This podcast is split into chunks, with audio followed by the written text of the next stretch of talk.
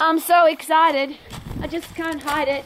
I'm about to lose control and I think I like it. Haha. What are you passionate about? What's important to you? Do you have a cause that you would go and protest for, for example? And it seems we live in a world right now where green is very important. And I've been living green my entire life. I'm, I have been known to pick up rubbish that people have thrown on the ground and give it back to them. When I go hiking, I take a plastic bag with me and pick up rubbish. Uh, I hate cigarette butts on the ground, and if I see somebody drop one, look, everybody's got the right to smoke, but you drop a cigarette butt on the ground, that's just called littering. Uh, I get really sad when I see dirty streets, graffiti buildings. I just want my environment to be clean and beautiful. So I have a real passion for green. But I've got a really important question because one of the parts of the Max International Colleges, the International Business Diploma, is uh, is to make sure that your business has a sustainable uh, program. So, what are we doing with our rubbish? What are we doing with our elect- saving electricity? What are we doing to make sure that we look after the environment as a business? Which, of course, leads me always to lots of questions because I always ask, why would we do that and how does it work? So, one of my other big bugbears at the moment is recycling. I've really dug deep into what happens to plastic, paper, glass, landfill uh, after you put it in the rubbish bin. Now, this this is a very political topic and I've got to be very careful. But it is a module in the Max International Business Diploma on how to be sustainable. I've just had a really interesting conversation with the waste management expert in my local area. And he's just shared with me that all the recycling goes to the landfill because it's too expensive to take it anywhere else. I find that to be offensive because if you if you are taking the time to separate out your rubbish and to get it recycled, then wouldn't it be nice that whoever was doing that told you the truth? So they said, look, we, we would like to recycle our plastics or we'd like to recycle our cardboard, but it's not worth the effort to send it wherever it's got to go because it costs too much money. And then, of course, to take note of that is.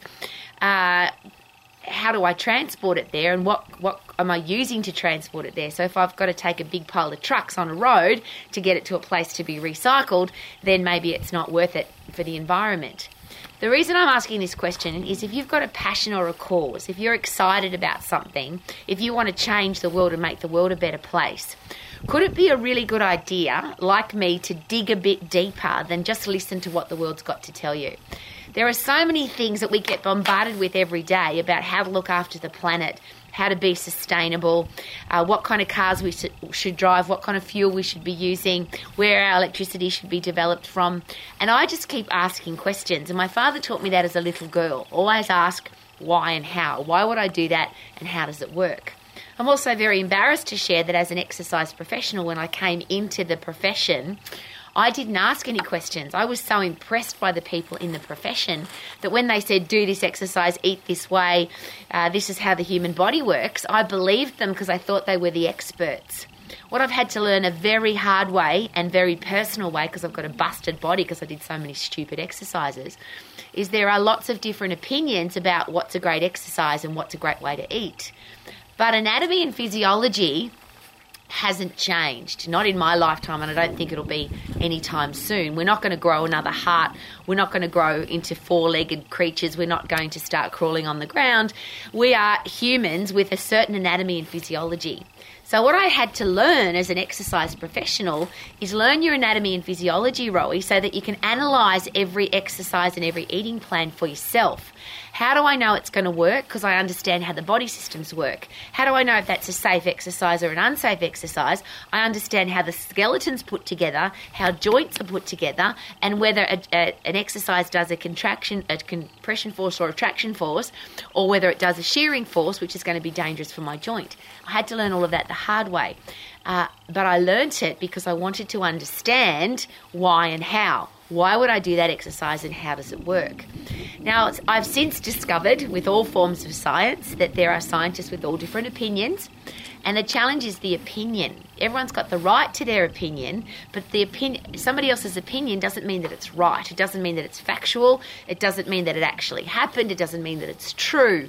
And as an old lady, I've had to learn that the hard way. So, what I'm asking is this we, we make a lot of statements about the things that we're passionate about. Where did those statements come from? Are they true? Have you researched them? Do you know why and how? Where did the science actually come from? It's very easy to regurgitate somebody else's opinion. It's very easy to become the expert in somebody else's opinion. Don't do this, you should do that, that's bad for you. And even in my lifetime, there's been so many things where they've said a certain thing and then it's changed to be completely different. The science has, even the science has changed because they've done more research. So, if like me, you love your environment and you want to live in a beautiful place that's clean, you don't want to. I, I hate one of the things that one of my big bugbears and how the conversation came up about recycling is every time I've got a battery in my hand, I get really sad about that battery. Go, where is it going? What's going to happen to this battery? And now we're living, and that's just A, A, double A's and triple A batteries. What about now where we have these enormous uh, batteries for electric cars? Where are they going? How are they going to dispose of them? Uh, what's going to happen to the ground that that battery's in? Is it going to landfill, and what's going to happen? And I have no opinion here, I just have the right to ask the questions, and so do you. And I've been asking waste management people. I've since been studying waste management, and I've had a look at some of the great countries in the world, uh, the great towns and cities in the world that do great things with their rubbish. And there are some really good ideas about what to do with your rubbish. So that's my only question. Rather than repeat information rather than be passionate about something that we don't know anything about. How about we study and research for ourselves so that we're not regurgitating somebody else's opinion? We're not telling other people what to do based on somebody else's opinion. We've actually learnt about it, studied about it, and understand it for ourselves. And uh, just as a very fun side note, I live in the most I think the most beautiful place in the world, but it's also the wildest weather place in the world. So today's gorgeous. A little bit windy, but we've had 150 kilometre hour winds, we've had snow, we've had frost, we've had 40 degree heat, we've had minus 10 at night time. This is very extreme here.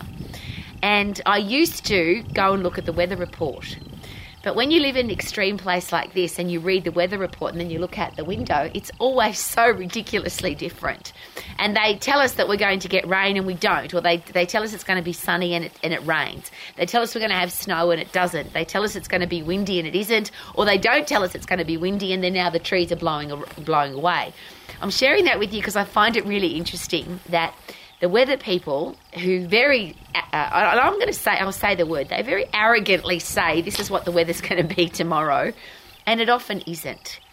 So the science of meteorology is obviously a little bit flawed or isn't exact. So that if, if the weather person says it's going to rain tomorrow, it may rain tomorrow, but it may not. And that's how I live my life now. I look out the window, oh, it's a nice day today. And if it gets windy, well, now I know it's windy. And if it snows, I now know it's snowy. But I, I don't rely on the weather report anymore because it's inaccurate. And that's all I'm asking. Rather than rely on other people's opinion about how to live your life and what's going to happen in your life, how about learn and study it for yourself?